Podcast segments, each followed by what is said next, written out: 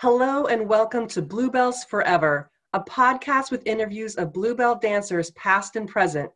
Join Sherry Lewis, a Bluebell herself, as she leads us on a journey through story and experience. And now here's Sherry.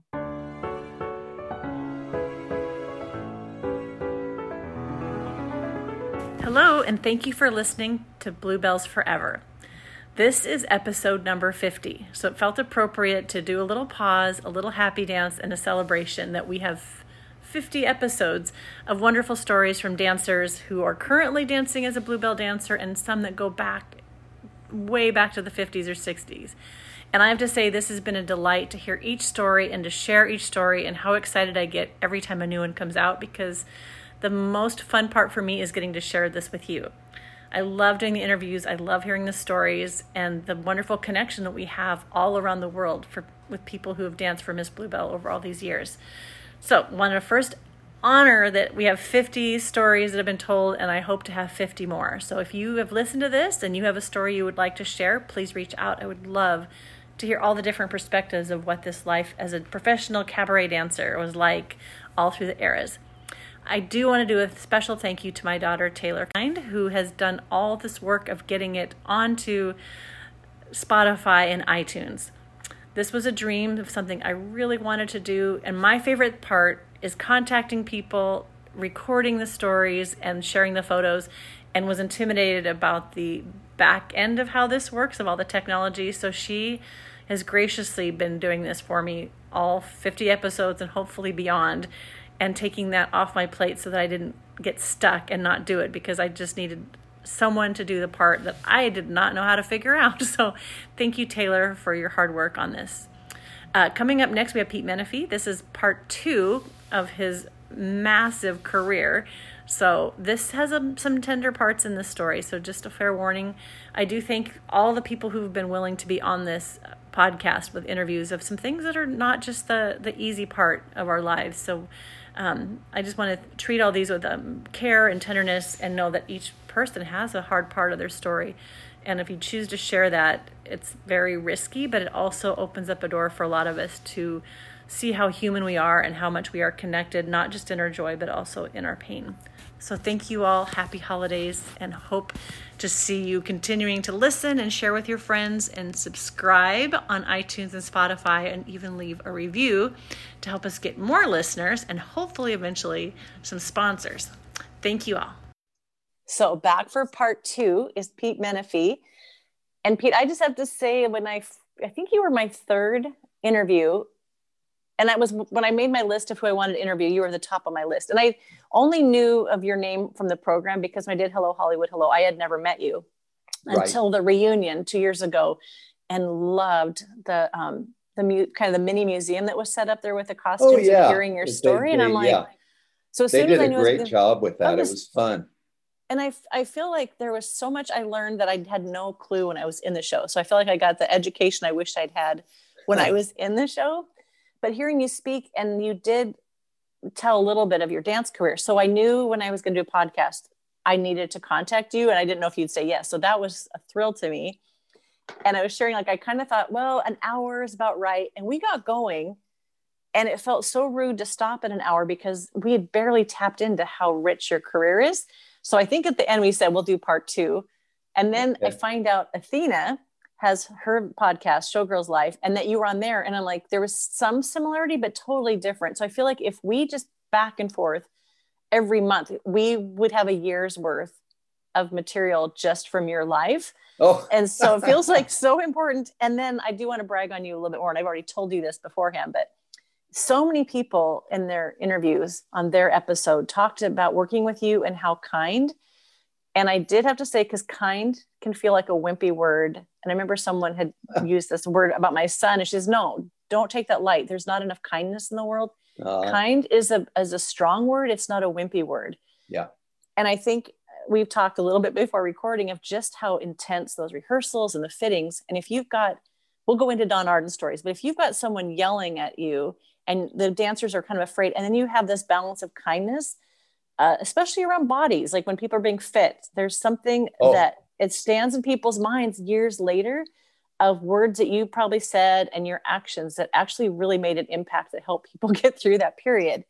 And so I just want to first just acknowledge because you could have your mm. Emmys and all your awards, but if you were a poop head or let's just say an asshole, you know, we can be happy for your success, but I think people are even more happy when you know, like, oh my gosh, he is such a good man. I'm so mm. thrilled that he's had all this success because you want to see it happen to really good people. So just so you, you, know, you were highly esteemed, not just for your talent, but just you as a human with a, a good heart. So I don't say that very often. That probably feels cheesy, but to me, it seems so important when you no, think I, of the I entertainment. I appreciate hearing it so much.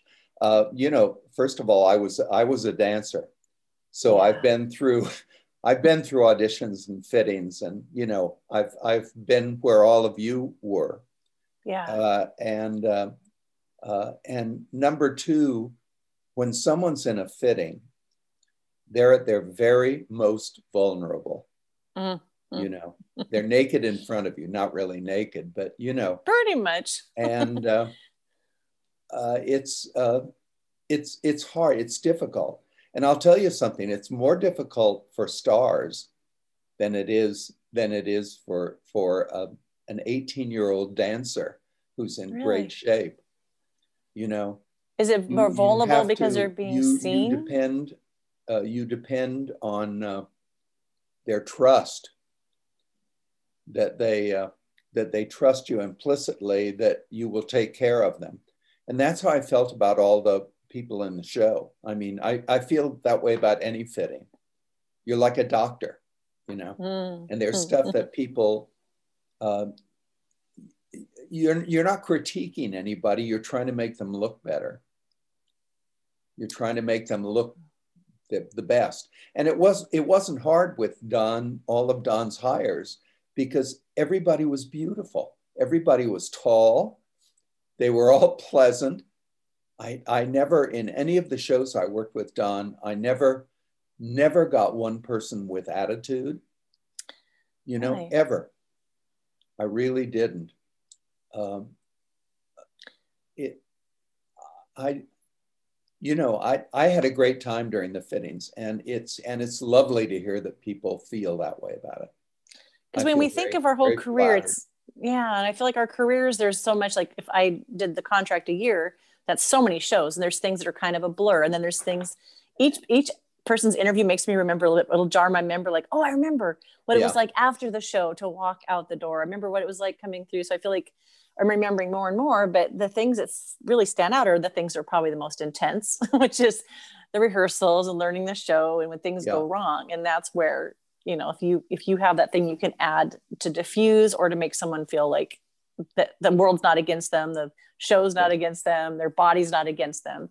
Well, it's hard, it's hard work. It's hard work. Yeah. You know, you guys are athletes it's not uh, it's not a, a, fluffy duffy thing where you get up and wave your arms around everybody works their ass off in a show like that and it's nonstop and you know i've i've uh, i think the the dressing rooms were on the deck as i remember in hello hollywood hello mm-hmm. well in jubilee they're two stories down so anytime when you're finished with a hard dance routine you get to hit those stairs and I've forgotten. So I, I, should I should really write it down and try to remember it. How many stairs there are and how many steps the kids did just getting to stage and to the dressing room to change clothes and back. It's uh, it's in, it's incredible. Thank God you were all babies. yeah, I can't imagine it doing it now. A middle-aged person. Oh my gosh, you have to stop and get a stool and rest, just trying to get from one end to the other. Yeah, so when you when people ask, I mean, people know who you are, but I, do you have something that you resonate with more? Like I'm a dancer, I'm a, a designer, I'm a, I mean, you had such a thing, but do you do you feel like one is more who you identify with, or what people, or you feel like you're not even I, any? I don't even think about it. I'm always yeah. a gypsy. Yeah. I'm always a gypsy. I was a dancer for 12 years, professional dancer, being paid, and. Uh, uh, and I, I, you know, I grew up with all the gypsies, so I have that kind of a sense of humor, yep. which can be a little tough, and uh, uh, or or self-aggrandizing, uh, but it's um, I I I feel more comfortable with dancers really than Mhm. I do with any other group of people. Oh my! I There's just- I- something I- with the costumes, like how I've done shows where somebody has a vision, but they don't know dancers, and they're expecting things that are like unattainable. Like you're going to put this Christmas tree on your head and dance, or Yeah. You're, or like I've done shows like here's four dollars, make a costume. Like I Oh, can buy yeah. a washcloth. Like they don't. Yeah, so they can't do that. understand. I always tell new kids when they're when they're coming out or when I'm teaching at FIDM or one of the colleges like Cal Arts, I always tell the kids if you ever get to do uh, uh, a, a big uh, cabaret show that involves feathers and stuff, I said don't don't do it unless you can get the best feathers in the world because nothing looks seedier than Mhm. old tired ostrich boa. Right. Nothing in the world the sound And, effect is uh, like wah, wah, and they were and they were fabulous at Jubilee. You know, they would uh, fly me in after about uh, uh, the the mid '90s. They used to fly me in, and I'd watch like four or five shows, and I'd with Donna and Fluff, and then uh, and Diane Palm, and I would give them notes and say, well, you know, the yellow and whites really need to be changed year after next, if not next year Yeah. and uh, uh, and we would we would talk about the show, and that's how the budgets happened. Uh, you have to you have to stay on top of it. My finale uh, cape was in that museum talk that we did, the pink with the. I, Oh, I, saw- I cried when I saw it. It might have. There was only one like that. I feel like mine had balls hanging out, but that one had feathers. So there might have been two that were similar.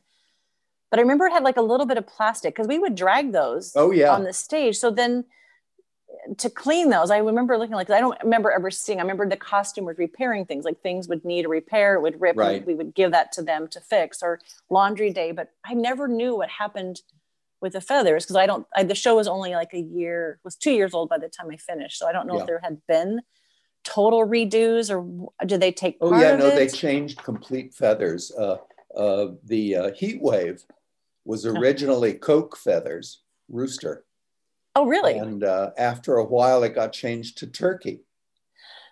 And, Okay. uh, I mean, I, I, when I saw the costumes again, I was, I, I was surprised. I said, you know, I didn't do those, but those aren't the original feathers. I mean, even the original type of feathers. I was in the show like in a year and a half into it, and I'm they were turkey feathers, I think, because it was that soon on. I think. Yeah. Okay. Do they move Well, different? Because you know how things move too. Like how Yeah. if someone could cop, they can't copy what you did and keep the way that you know how to move fabric and move dancers. So I feel like there's so much of your your vision that whatever you did to learn art is something that's different than if someone just did art school. Like how you know movement and you know dancers. Well, like yeah, how that it's, it- translates. and it's it's not something you learn in art school. It's something Yeah. you learn as a dancer.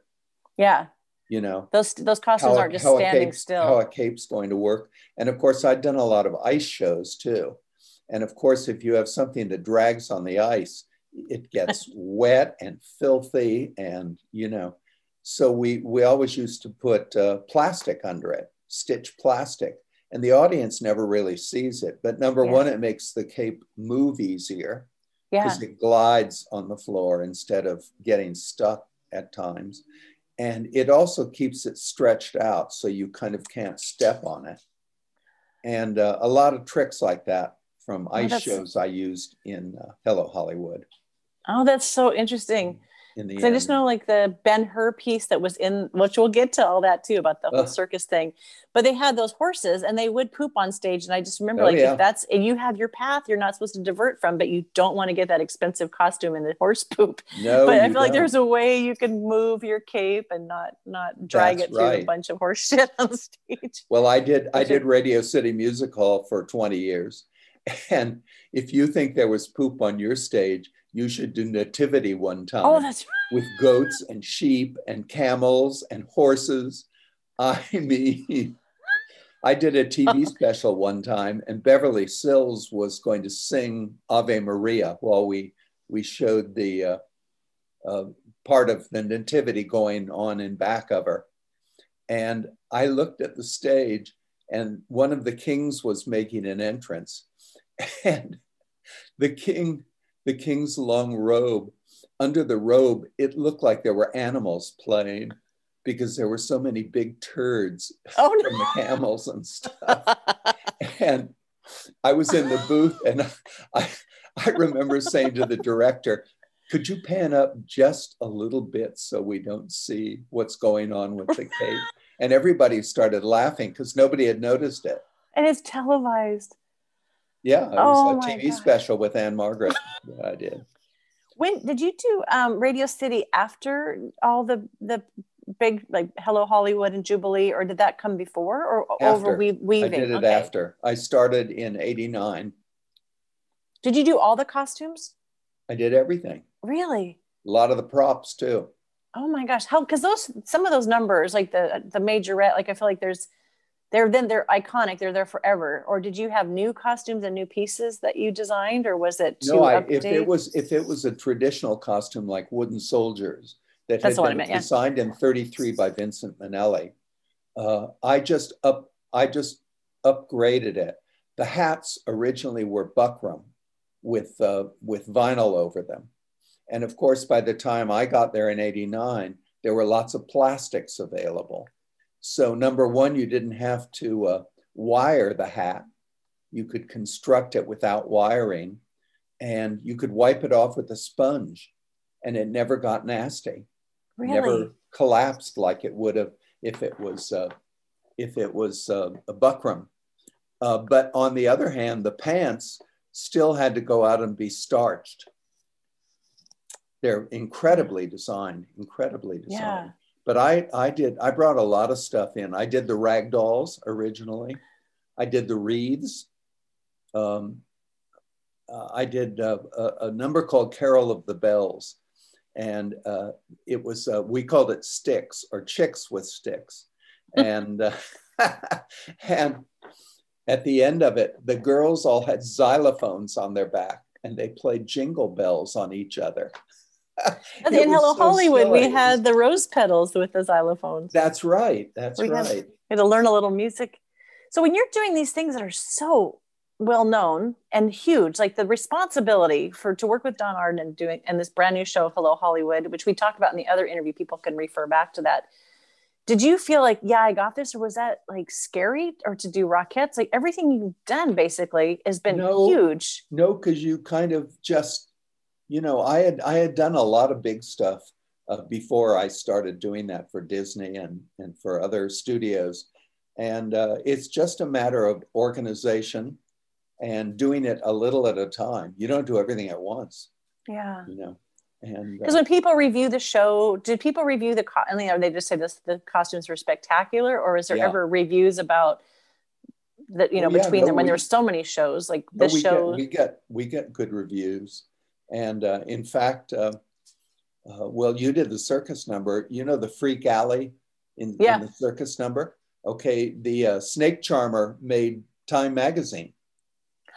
oh, really? Yeah, big picture of her. I was so I was just thrilled. Oh my gosh, I have to find that Yeah, because Lindy Lindy guest hers is coming up next week, and she talked about being in Group D, which they thought was an insult because Don the way Don said it, you're this group and you guys are the freaks.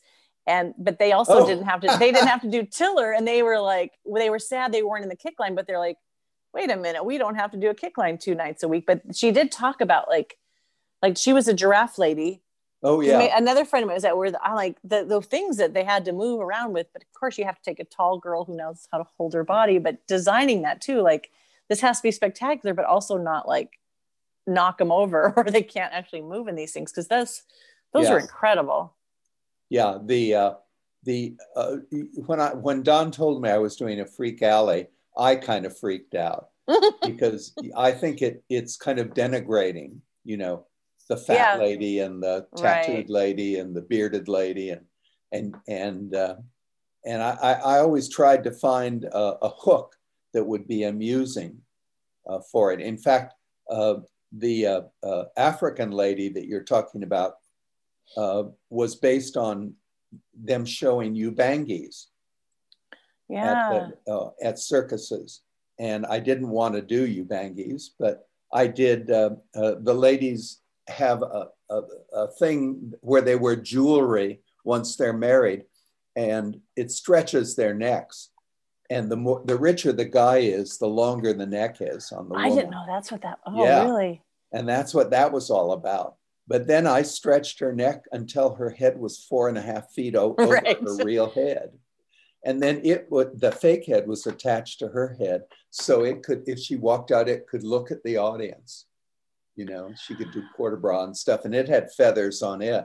So you could see it when it moved. And So I uh, think those costumes really did showcase your ingenuity, like how how it wasn't just to stand there; they had to move and the Oh, they had to move it. They all did something. They all Yeah. did something.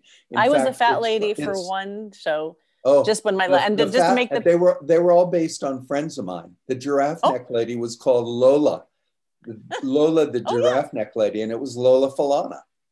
real. Oh, okay. okay. Yeah, and uh, the uh, and the the heavy lady was uh, uh, uh, a ba- baby Elaine and her educated pig, Which is something that I really had seen in a circus.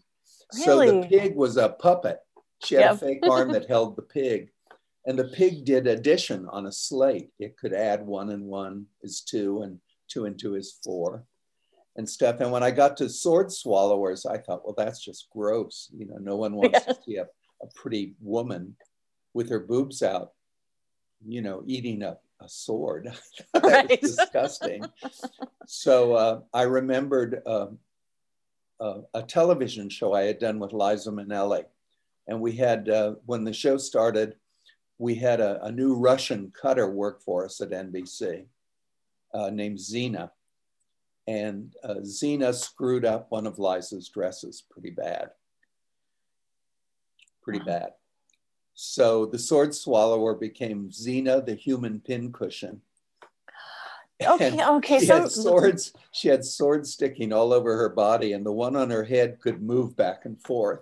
Yeah. Yeah. So she wasn't a sword swallower. Okay, that makes sense. I remember now the pincushion. no, I, I, I couldn't figure out how to do that. I thought it was nasty. Yeah, no, that what you came up with is much more. And I feel like Yeah. they and there was still integrity. I think for the girls who were called themselves the freaks, Group D, they they the, the characters all felt like there was still some, I don't know, some class and a little bit of power in them being freaks Oh. and owning it, as opposed to it like the sideshow absolutely, freaks. absolutely. Well, the snake charmer was is probably one of the sexiest looking things I've ever done, Hmm. and funniest because two of her she had fake arms, and two of her arms were snakes, so they could play with her boobs, they could kiss her, they could, yeah. you know, and it was and it was a pretty costume too. It's a beautiful costume, and Well, I uh, kind of want to jump around a little bit just because I people don't hear what we say before we record.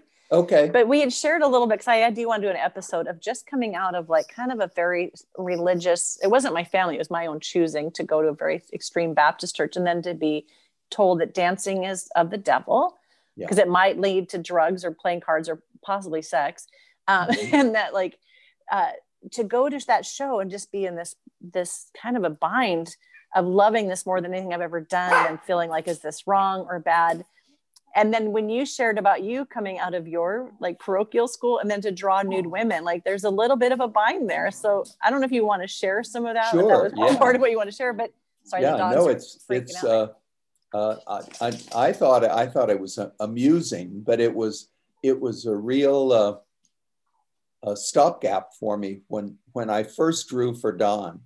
I I had seen nude shows and stuff, uh, but I had never really paid much attention to how it was done.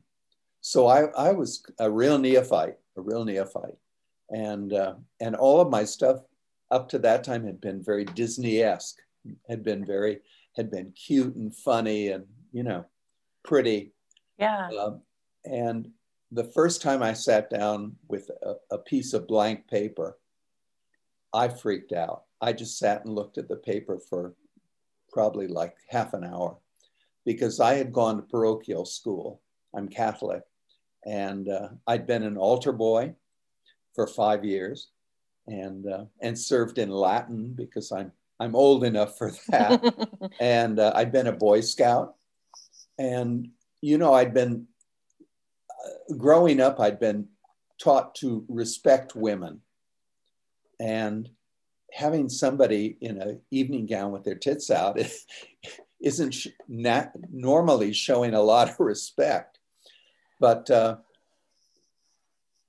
designing for cabaret is like learning a foreign language. It's mm. it's very different. It's it has its own mores, uh, it has its own standards, uh, and and then you have to put your taste into it as well, and and how you feel about you know how women look undressed or partially dressed, and uh, I I don't I'm, I don't think I did it that well in Hello Hollywood Hello, but by Jubilee I spoke the language really well. Well, were you looking at nude bodies? Because I mean, all the breasts were different, but they hired women who were smaller busted. They didn't want you to bounce. But when you're drawing this, is it like I just my I had a massage client today that I didn't. She was she's a nude model for artist, so we were just talking about what that's like, and she's very comfortable with her body. But yeah. like you know, just posing different ways because different angles change. And and my daughter does incredible art, and she does a lot without like with nude. And the first time drawing that, it feels like almost like like you're drawing someone's boobs on them and i don't know like like then she started paying more attention to like all the body shapes. And so i'm just curious because like we were all tall and slender. Yeah.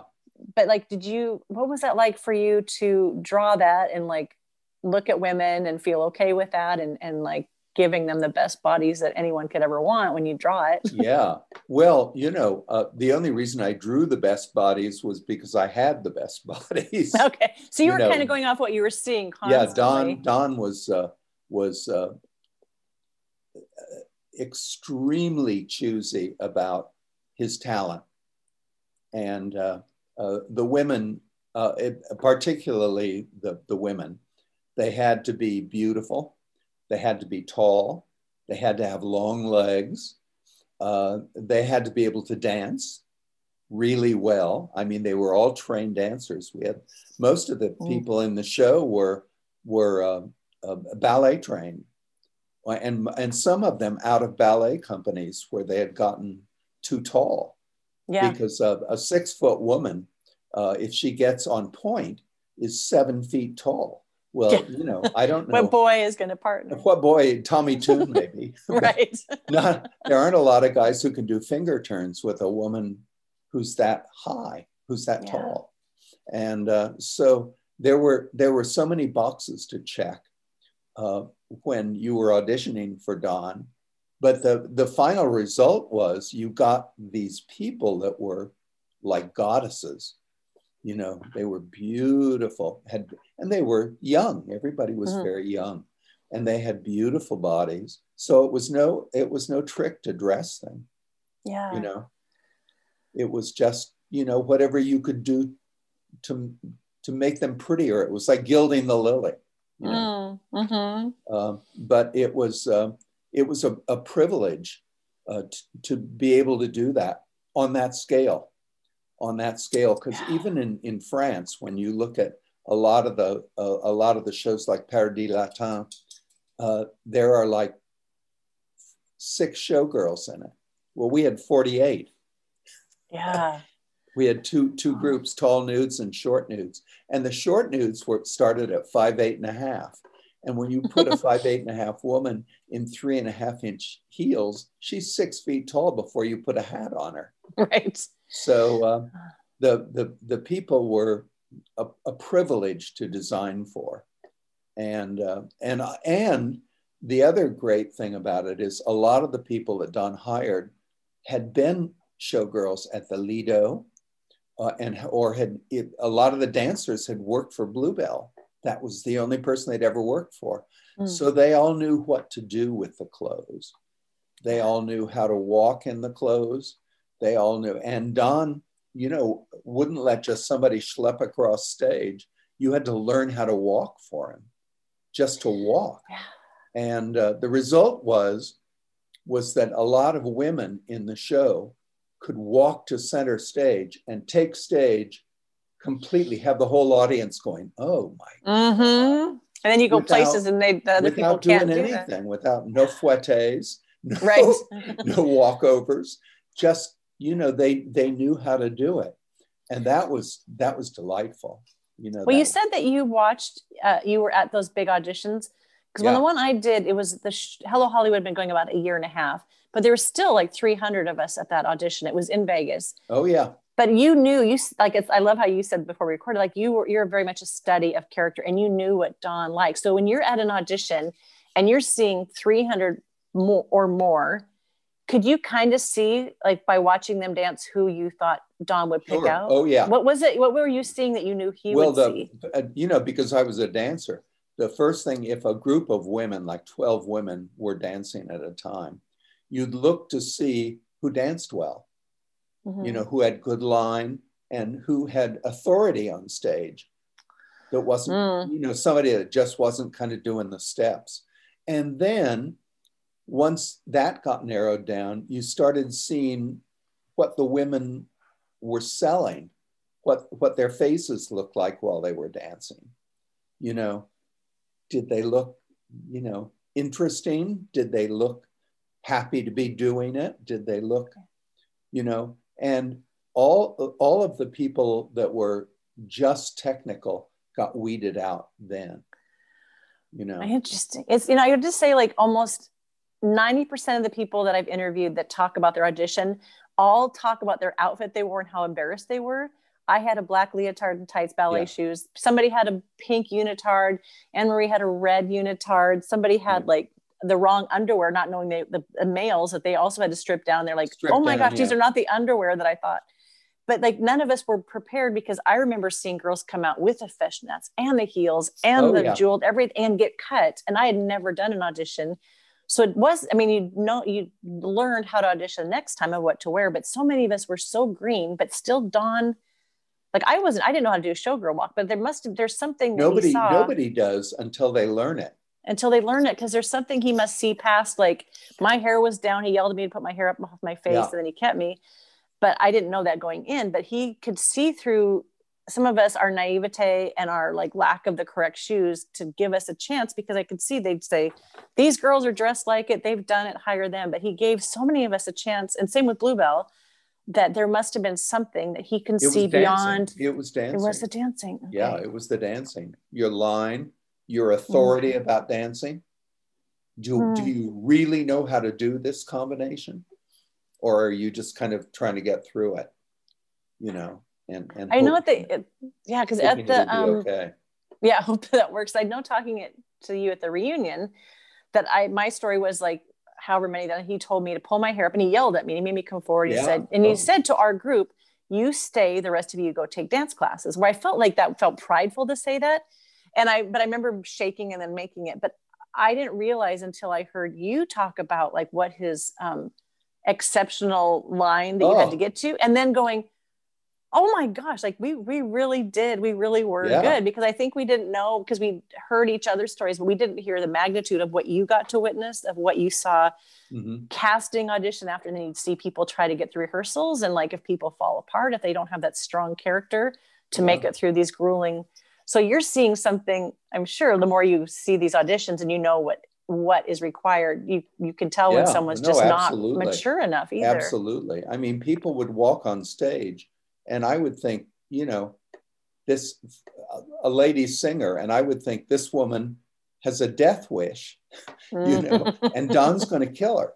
and he did, I did. you know. I And know he he was did. cruel about weight, and I think he and uh, I don't know if he Well, he, he had to be cruel about weight. Look what Yeah. you wear in the show. right. Was he ever cruel a, about? a woman who's 175 pounds is going to get into a G-string and perform in front of an audience yeah. that's Well, the audacity to show up either you don't know or you don't Exactly. accurate. I've- Did he ever get on used to- Faces? it used to kill me, and I, I felt very badly for the kids, but I also felt badly that they were ignorant enough to uh, to show up. You have to research and try what to you're doing. pa- and try to get past it. Uh, I, and it didn't matter how well you sang or you danced. You know, if you were five feet four and you you danced like a wild woman, it didn't matter. You would not get in the show. You would be lost in it that sea of these tall. and um, it's it's it's very hard and i know that don has a real bad rap about auditions but when you think about what he wanted and how many people he had to sit through. Mhm. and, uh, you know, and eventually it would wear on him and he would, he would uh, He would start let to it go. snap and, and get well, and get tough. And it, it's funny, like hair, when you see the shows, you see the girl's face. You don't see their hair. Nobody's selling hair. yeah. And so, and a lot of women try to cover their face with their hair, with Oh, bangs. that says a lot too. you know, and- yeah. And I have a lot of it coming down this way, or they'll take all their hair and put it over both sides of their shoulders to make it look like they have more hair. Just you get know? that out of the way so he can see. matter. Your face Right. matters. You know, this probably bugs you like crazy too when you see pictures of the Vegas showgirls for photos on the side, it. and their hair is hanging out of there, and that makes Hanging me do this like, cannot- ah, ah, yeah, it's a little I bit cannot of a stand it. ga- it's so it is so awful and cheesy looking. yeah, like put that hair That's up because you know when people say uh, they think that showgirls are whores. That's what that look makes me think of. oh yeah, You it know, looks so just off, looks- they opposite of classy. Terrible. I mean, really, really terrible. Yeah, And and you know, ungroomed, I guess, is the thing that bothers me about it. yeah. You've, you've got all you this know- beautiful stuff on your costume, Why? And the hair is such a huge distract. It makes me think of like a um, Irish setter with the ears. it's like stick those in the back. That's not that's not the look Yeah, we're going yeah. for. No, it's it's a terrible it's a terrible look, and they're doing it in Vegas now too. They either So have the girls pull it back in a ponytail, Well, they do have them take yeah, in- their face. at the Okay. Lido, at the Lido, in the blue costumes at the beginning, Oh, those are so stunning. or or they uh, or they have it down, Yeah. which is I I just think is the worst. I mean, I, Oh, I- really? yeah, it really that really offends me. It really bothers me. Yeah. You're not looking at the woman anymore. You're looking at her hair. Yeah. Mm. And if you're moving, that's going to be flying. And Yeah, and getting scraggly, and you know, and not everybody sweat. has the same hair, so it's a bad ensemble look. yeah. Yeah. You know, your eye will oh. go to the one who has the longest hair, or the blondest hair, or the reddest hair, Yeah. and uh, and it's terrible. It's terrible for the show. It's terrible for the girls. You don't really look at a girl's face, or you don't really see her face Yeah. when there's hair hanging down like that. Well, it's You interesting too if you really take the even hair. tell if a girl has has good cheekbones if Yeah. she has a lot of hair on the side. Can't Well, I think it's something without the hair, you're noticing like what makes you, what are you drawn to? Because if you're drawn to like, oh, the blonde or the whatever, like if without the hair, like you have to have a little extra to draw attention Yeah. without well, standing that's, out. But that's still, what your that's what your sell is on stage. Yeah. And all the the thing that I loved about it was when Don picked showgirls, they were all different. There weren't two girls who looked alike in that in that group, and they all kind of had a different sell on stage. You know, some would be very aggressive looking, and someone some would be totally virginal. You know, like a like an, an ingenue.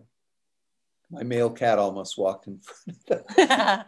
Every Zoom, everything I do, my dog's butt or my cat's butt is in it. So that's like, it's not video, which is good.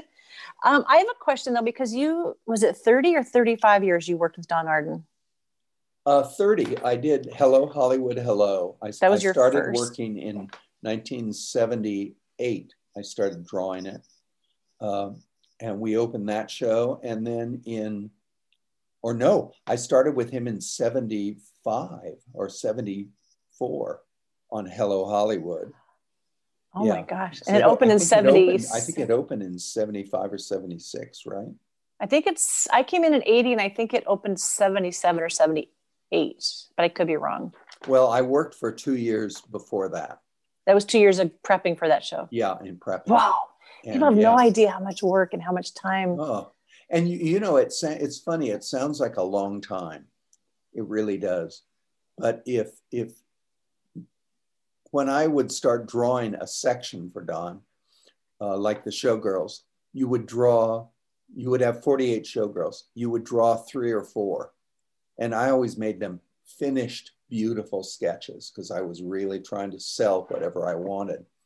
And then he would okay that, and then you'd go ahead and draw the rest of them. Well, you know, to draw 48 different showgirls takes a minute. And then you also think that when you draw the, a showgirl, you have to take the sketches back to Paris. You have to sit down with the people at Maison Février and go through each sketch, and they have their own Bible that you've made for them. You go through the sketch and say, These are Piquet pheasant, these are, our Lady Amherst pheasant, this is male ostrich, this is female ostrich. And then and then they put an order in. It's like going, it's like going to a grocery store. And then they call South South Africa, their farms, and they say we need four tons of male ostrich, and we need such, you know, 800 uh, Lady Amherst pheasants and stuff. That's just a start. Then you have to go back to, to LA and draw all the jewelry to scale exactly how oh. you want it. And then you go back to Paris and you meet with your jeweler. Bob worked with Vicaire, and I worked with a, a Dutch jeweler named uh, uh, uh, Jacques Ricoeur. And uh, you go through every piece of jewelry with them, and they have a book with all of your drawings to scale, drawn exactly to scale. Now, a woman who's a showgirl could have the jewelry could be a G, an underwire, a choker, uh, a necklace, uh, boucle d'oreille, uh, earrings, mm lower bracelets, upper bracelets. There could be jewelry on the hat, you know, and that's one woman, and she could have seven, eight pieces of jewelry on her that all have to be drawn separately. Oh then later, when they get the feathers from South Africa, you, we, Bob and I took a model that had worked for Don before, and she stood her in front of a huge roll of butcher paper suspended from the ceiling. And we literally drew how all the feathers were, which ones curved, had a double curve to them, uh, if everything went one way. And it was all drawn to scale so that they could they could take a pheasant feather and lay it down and with an iron, iron it into that shape and then wire it. You know, and that was before they put it together. Yeah. that was before they had just dyed the feathers, maybe. Uh, but and every show, every feather in the show was drawn like that, was drawn to scale on on on brown butcher paper. And then you know you you have to source the stuff and you have to make the stuff and and it takes it just takes you're you're never in in a year and a half or two years you are literally never stopping you're and you're flying back and forth and you're drawing and, and you're Paris just, and, and you're checking and was, to see know, that was but that was the fun of working for Don because he wanted the best stuff in the world and he knew where to get it you yeah. know Swarovski from Czechoslovakia and then we went to the when I when I would take uh, Jacques Ricoeur my drawings for the jewelry we would go through all of that and then one day the like the third day we would go over to Swarovski in Paris and we'd pick out all the stones, you know, what colors you wanted and what size, and, you know, if you wanted something weird or a funny shape or stuff. So it was, uh, it just opened the whole world for me.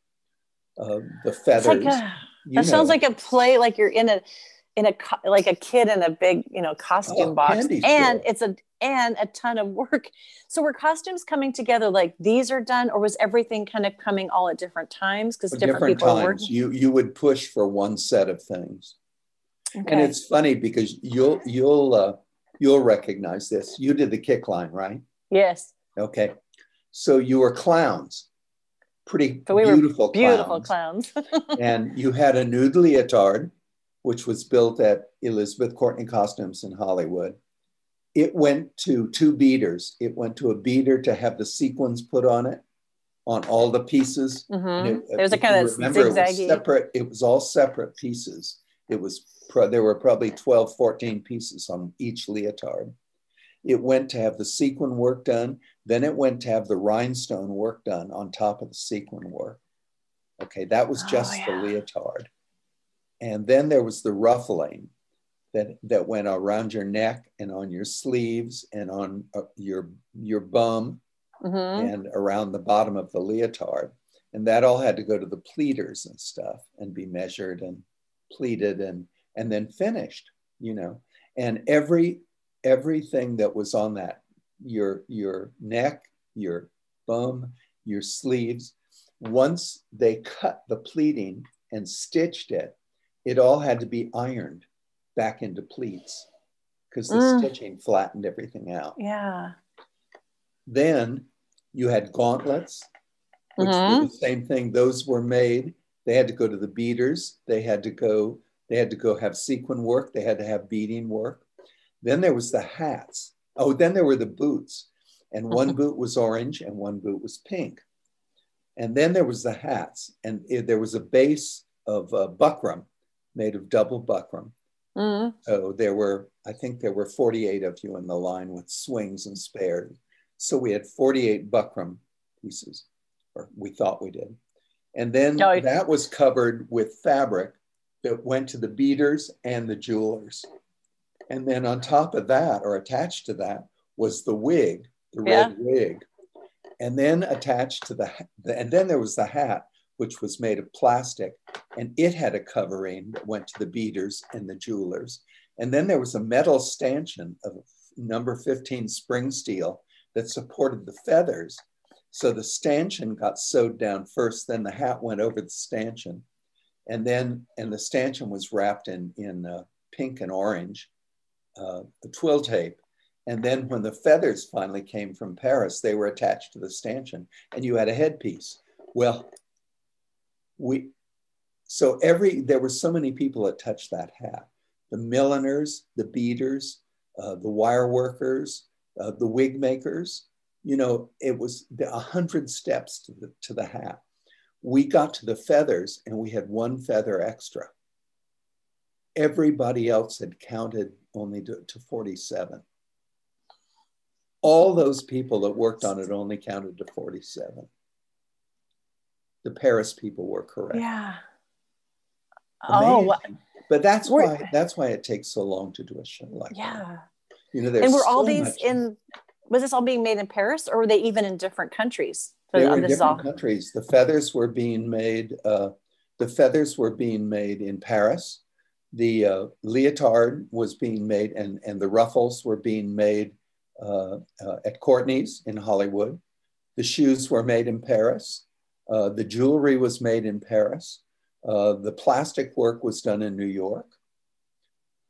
Oh my God. It was, it was incredible. And, you know, and you have to just organize it. But I mm-hmm. remember when we got to the last, Tommy, the milliner, came down and said, You have one feather set, too, too many. And I said, well, you know, that's not possible. So we started, you know, and Ray, Ray was going crazy. He had the, hat, the hats all lined up on, on headpieces. And everybody in the, in the shop counted them. And people kept saying, oh, there's 48 here, there's 48 here. There weren't, there were 47. So one had to go from scratch had to have the buckram pulled, it had to have the wig made, it had to have the hat made, it had to have all the beading done, it had to have the wireframe made. It was incredible. I mean, incredible. It took probably an extra week and a half to do the one hat. Oh my gosh. Because you had to go to all these places and say, well, you know, you guys didn't count right. So you're there for the opening of the show, and the da- they've been rehearsing and learning, and then do the costumes because I did I didn't get to ever open, you know, I came in, the show was already uh-huh. going. Was it like we introduced like let's do heat wave with the costumes, or was it like you're in your leotard and now we're full costume every piece? Like how did they no, introduce no, that no. to make sure? No, you you dressed a a, a, a set a section like heat wave or Fred Astaire. Okay. Or uh, or uh, day and night, night and day. Um, uh, and then eventually you put it all together. So your first act would have the airplane and I've forgotten what blue sleeves mm-hmm. and Fred Astaire and you know uh, oh and and no after blue sleeves was uh, uh, Heat Wave and then Fred Astaire and then Fred Astaire staircase. So eventually you'd get a whole act together, but but you start just with little little hunks. Yeah, and things probably didn't all work automatically. and the kids, like you know, the first time the kids have it on and you're doing heat wave and stuff, and the girls are, oh, those you headpieces know, were so like big. that with those huge headpieces Yeah. and stuff. Wow. So what show did so you went from Hello Hollywood and then did Jubilee? Jubilee, and then I did the a show for him that was never produced that was replacing Hello Hollywood. That was a trip around the world. Was it when it was going to close and just didn't reopen, or was it No, eventually we were um, going to get to this? Hello Hollywood was closing, and they hired me to do uh, the new show, and I was the only designer on it. And I worked Oh. with Don for seven months, and then they sold MGM. Oh man! I know. Oh man, is oh, right. Wow. I was in New York uh, doing the Easter show, and uh, uh, my friend Tom called me and said, "I have some bad news for you." I said, "What's that?" He said, "They just sold the MGM Grand." I said, "You're kidding me." It just Oh, it just me. breaks my heart because it totally changed because they didn't bring they just let all that go right and they tried to keep that stage for headliners but it was never No, no, the first there was thing no they did was intention. uh, the first thing they did on the stage was a chorus line, which is all Oh. solo numbers. Can oh you imagine they would look like tiny little stage? dots Yeah. on there oh no actor could pull that off No. oh my gosh unless you had like a hundred something people in like the for one they just Yeah, keep coming down the stairs Exactly. So did you go right into Jubilee? So the timing on this, because I know we talked a little bit about the fire, and we'll like if you wanted, because I know Athena is doing a whole uh, episode on Mhm. that for her, Yep. so we want to make sure to. But I know like that's a huge, giant thing in your timeline of like you're going show to show to show, but then you've got like this stop with the fire, and like I told you, I was in Hello Hollywood. We heard about it, and I remember people crying because they had friends in it. I didn't quite understand because it's not like now you can Google it. I think it was only hearsay and talks. And I think it was years later that I heard more of the stories and now hearing people that were closer to it. Cause you were like, you're in your stride, you've done one show and now you're getting ready to open another show. Yeah, we were three when the fire started. We were three weeks away from opening. The only costume I didn't have in complete in the show was Delilah, and I had just flown. I had just come to to L.A. to uh, finish it, and then fly back up with it. And all the jewelry it was just coming in from Paris for Delilah, and uh, the the shoes uh, from Clairvoy for the men in Samson and Delilah, and uh, and your boots for kick line came in at near the very end, near the very end. And so we were almost ready to open. We'd been doing dresses. We'd worked for five months up there. You know. Do they, do I, do they know what happened? What started the fire? Yeah, it was a grease fire that started in the uh, hamburger joint. Wow. And it Yeah. did that much damage. Cause I think even I didn't understand how much was damaged until hearing it Oh, years later. The whole hotel. And the thing that was terrible was uh, when the fire started, all of the trim, all of the ormolu that was in in in the ga- in the gaming area was all made of plastic. oh, So it not only burned, but it melted. And then the odor from it, you know, was unbelievable. I mean, it was, it just, and it, it incinerated the whole downstairs. So people what- there gambling and then they get out, but then the people that are up above, that's where I don't, I don't, I don't know what happened down below. We had rehearsed very late. Don loved uh, to start at like, um, I mean, we'd work during the day and stuff and do individual things and and sewing and stuff like that. But he liked to start at about four or five, and then we'd work until like two in the morning, which we did that day. wow. And uh, so we all left exhausted. And I had uh, 14 people staying with me at the hotel uh, tailors and, and stitchers and milliners and beaders and uh, um, people that were helping fit the shoes. And we all, everybody was just dead tired. You know, we'd been working. And we used to come in at 10 in the morning to start the start the shop. So I'd work from 10 in the morning until 2, 2 in the, the next morning. And I'm not an evening person. I'm Oh, ready man. for the trash. and you're after, doing you like know. little tiny detail things and you have to pay attention, right? Like when you're tired, that sounds like the hardest thing to do.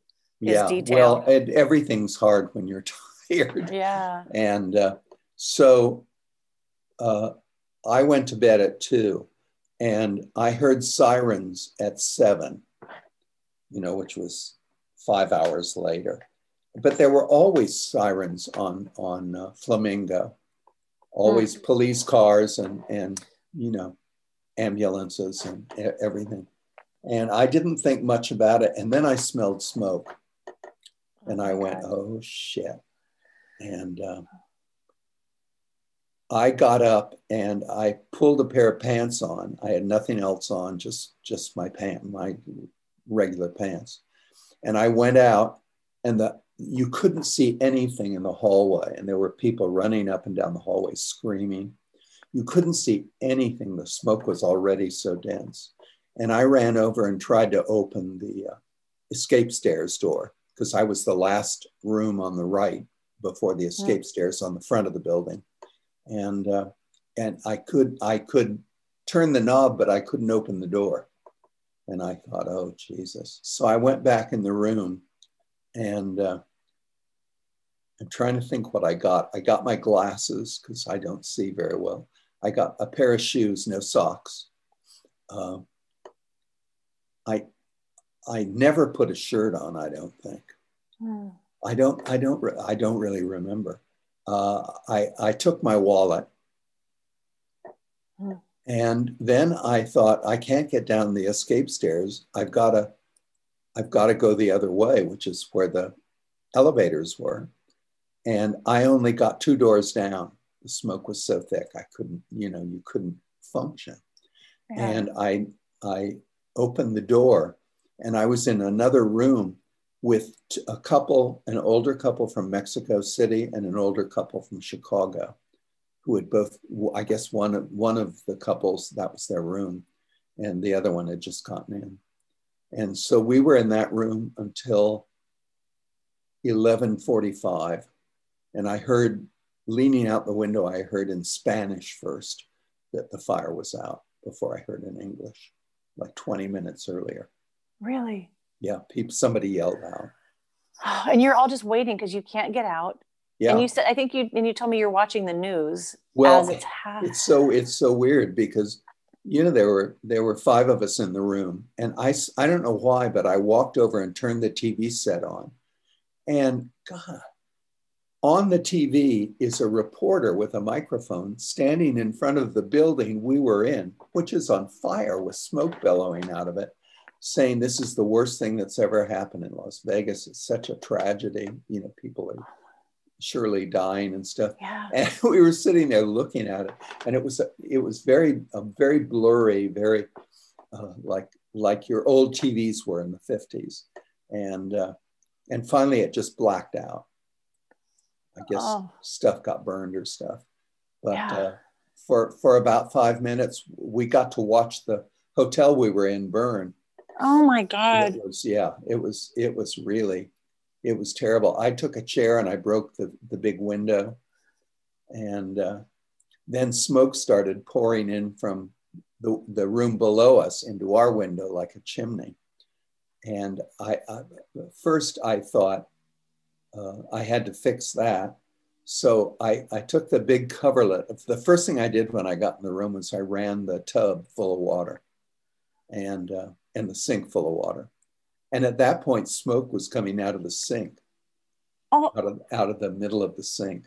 oh my smoke gosh. coming out of it freaked me right out. Yeah. And I took the uh, coverlet that was a big twin bed or twin. Uh, it was a either a queen or a king, Mhm. and I I soaked the coverlet in water and I threw it out the window, and it hung over the windows below. It was big enough to hang that far down. And so you could always see the room we were in because it was a big floral coverlet hanging, hanging on the side of the building. I can still see it. Well, you know, when I Yeah, see pictures yeah. of it, I can see the room we were in.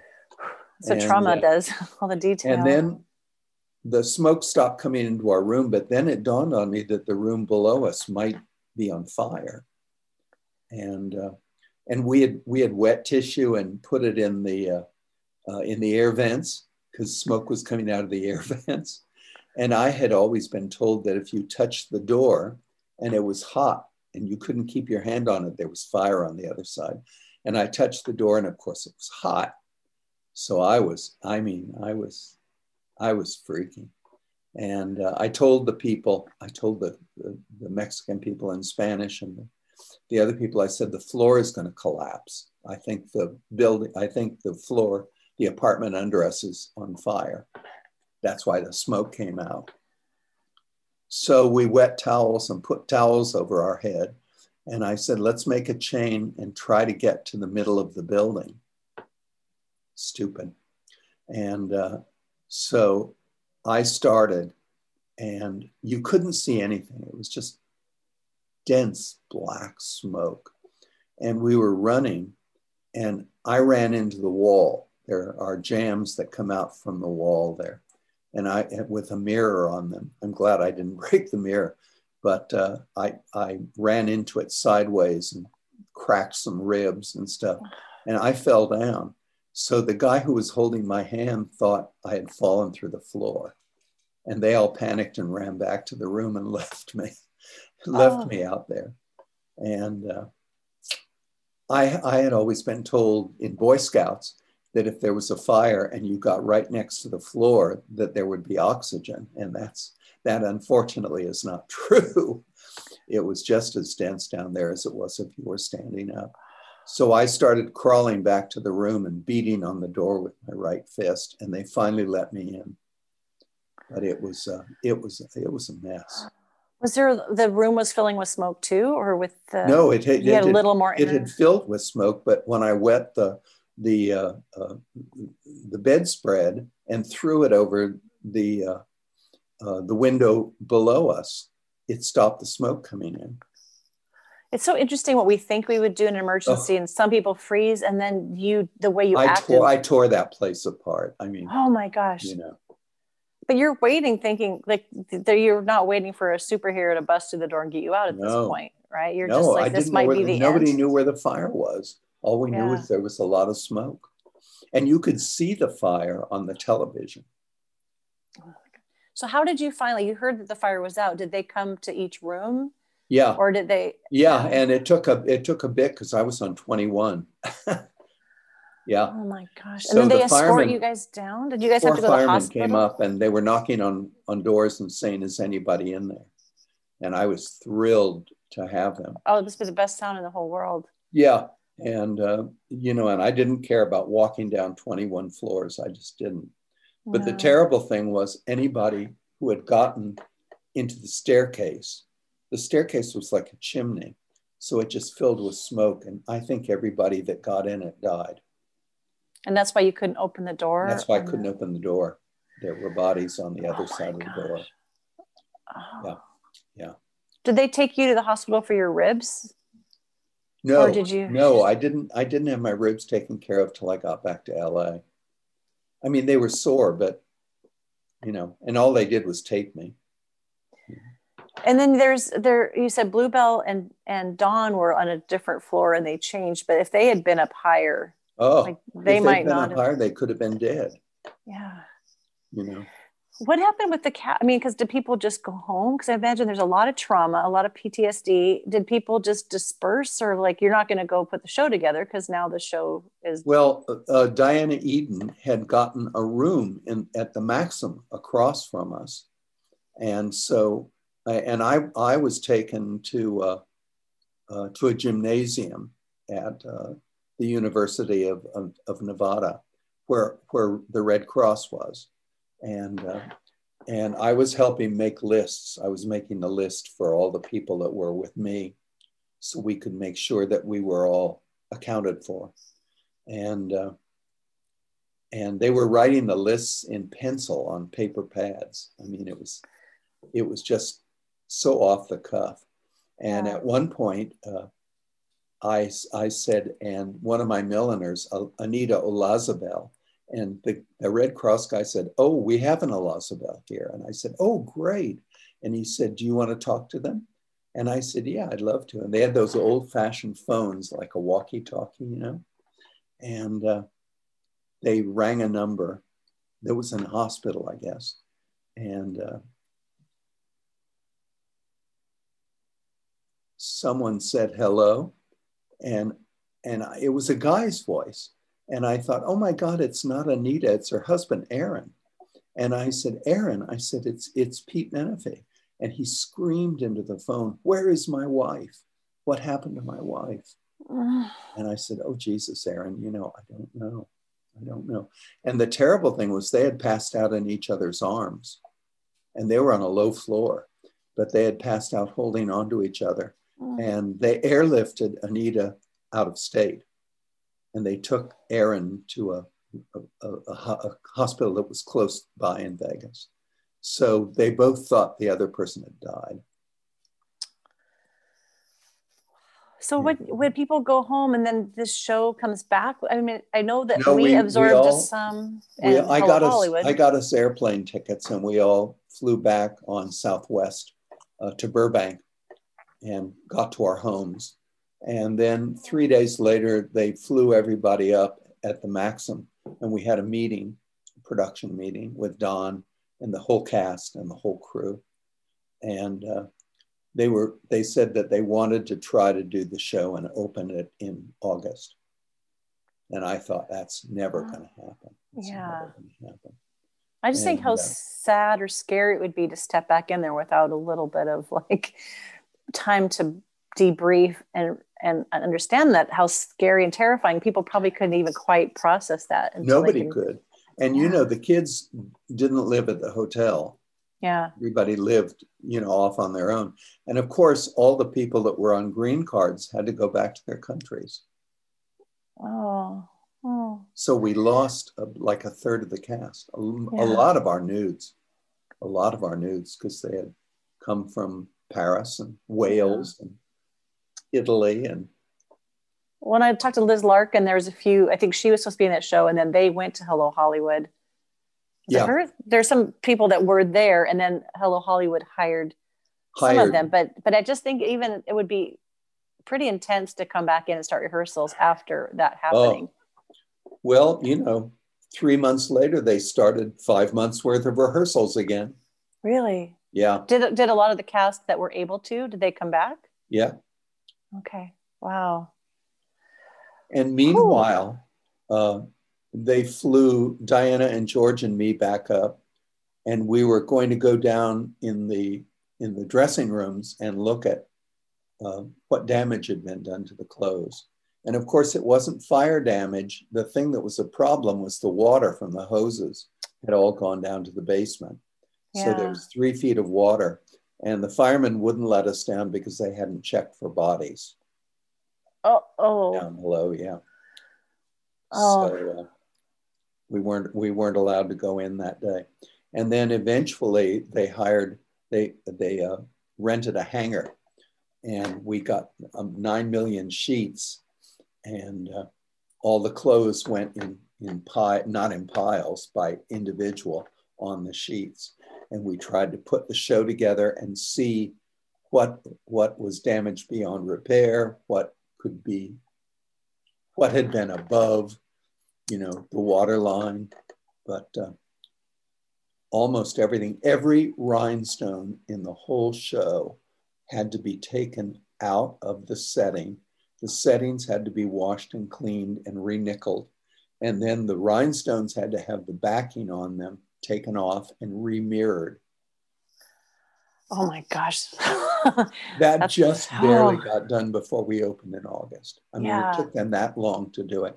And we had a mirror company in Los Angeles do that. So and people uh, see know. those shows and not understand like the fact that just making it was so much work, but then to have to redo and well, you know, to spend, to spend a year and a half and then have somebody say, well, you know, we're going to open in August.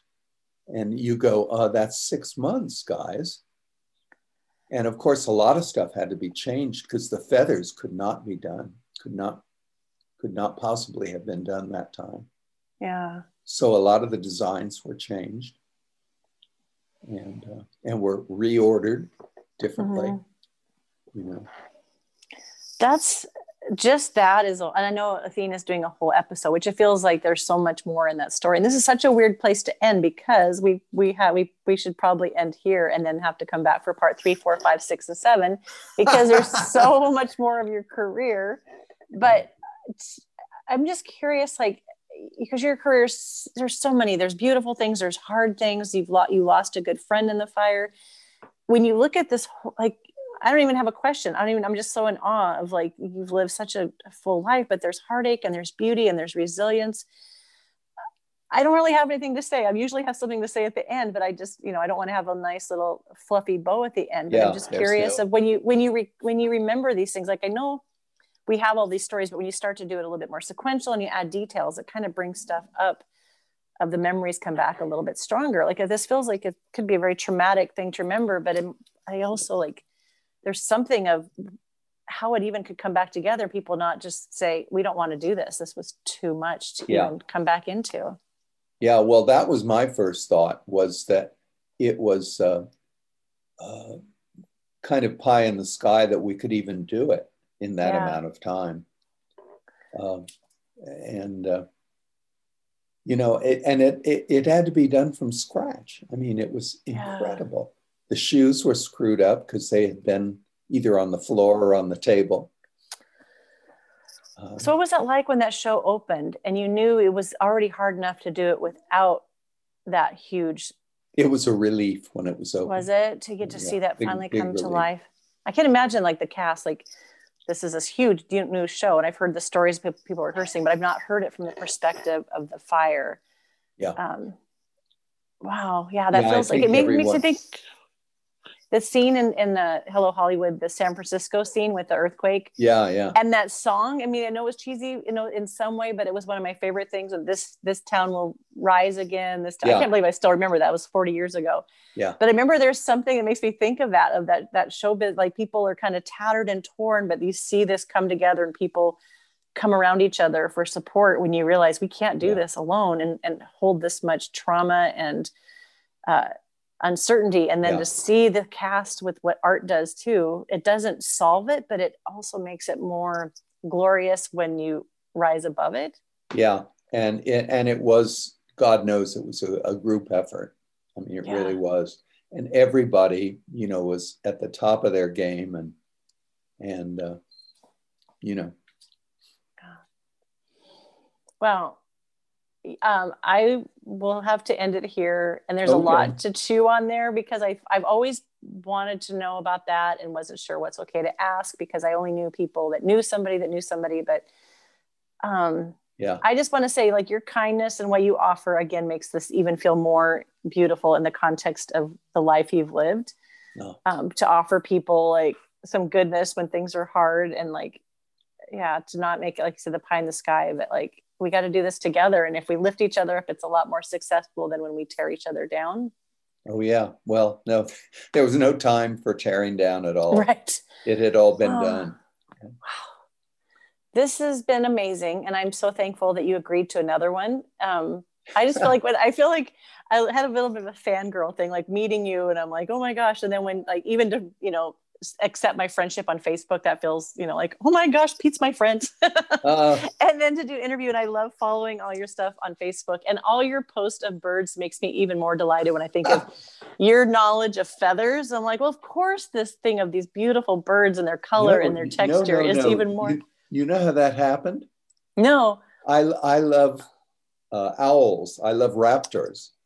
Ah. And, uh, and I had posted some owl stuff and Karen uh, Karen Kaufman Feder from the uh, uh, Nevada Museum started sending me bird stuff. And a lot of it was really interesting and really pretty. So I started reposting it, saying, you know, this is from Karen Kaufman Feder, and this is from Alley Cat, and this is from, you know, Jeremy yeah. Railton. And then more people kept doing it, and everybody thinks I'm a birder. and I love oh I love animals. I, yeah. I, post a lot of uh, I post a lot of uh, you know cats and dogs and yeah horses and you know uh, oh that's so funny stuff. I love I, I love uh, wildlife and uh, but the bird thing is is funny because now everybody thinks you know, I'm the bird guy.